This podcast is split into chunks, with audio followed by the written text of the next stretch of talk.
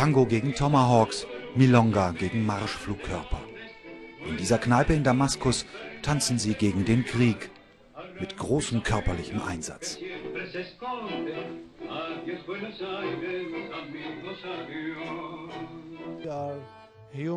Wir sind Menschen, wir leben, wir haben ein Herz, wir teilen unsere Gefühle.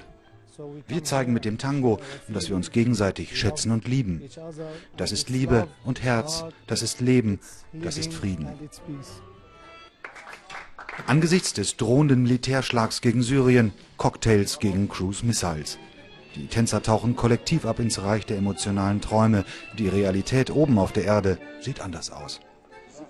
Mit hunderten von Stundenkilometern haben Metallsplitter diesen PKW durchbohrt. Er stand auf einem Sportgelände. Erst kam eine Mörsergranate, dann folgten 30 weitere. Die Angestellten des Sportparks glauben, die Rebellen seien für den fatalen Anschlag verantwortlich, der morgens um halb neun begann. Ali Neme ist unser Nationalspieler beim Kickboxen. Er hat sich vor dem Training hier auf dem Parkplatz aufgewärmt mit Seilchenspringen. Dann ist die Granate gekommen und hat ihn erwischt. Hier hat er gestanden. Wir haben ihn noch zu unserem Medizinraum transportiert, aber seine Verletzungen waren zu schwer und es war zu spät.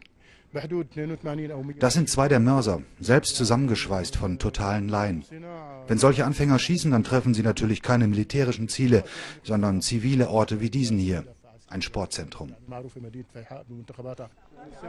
Der Rote Halbmond ist auch dabei. Heute ist die Hilfsorganisation Retter und Opfer zugleich.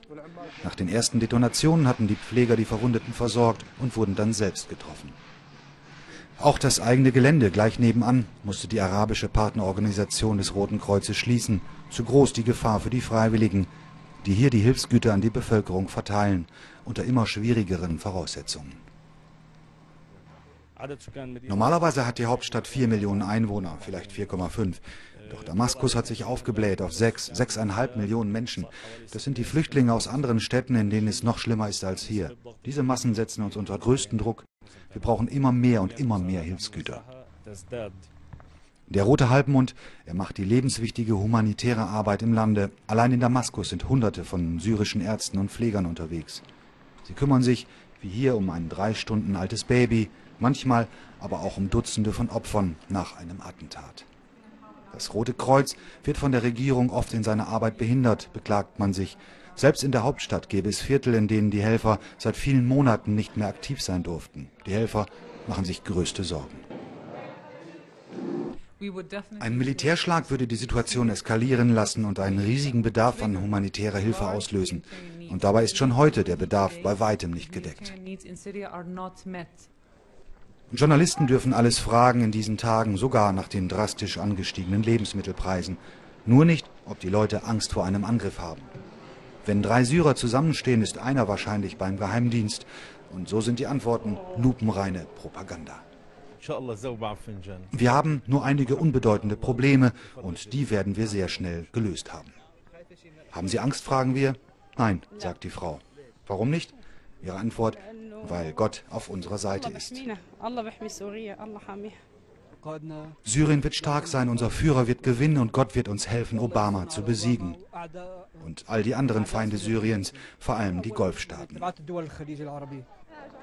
Diesen Hügel haben ausländische Journalisten seit dem Beginn des Bürgerkriegs nicht mehr erklimmen dürfen, die Kassionberge oberhalb der Hauptstadt.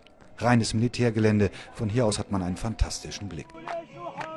Ein kleines, trotziges Grüppchen hat sich hier eingefunden, um der Welt zu zeigen, dass Syrien nicht nachgeben werde.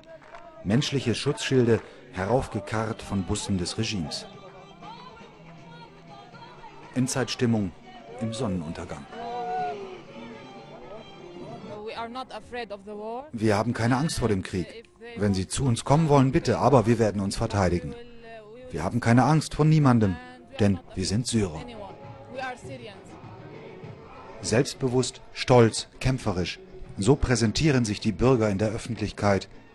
Im persönlichen Gespräch mit der ARD aber geben viele zu, dass ihre Zuversicht schwindet und dass sie große Angst haben.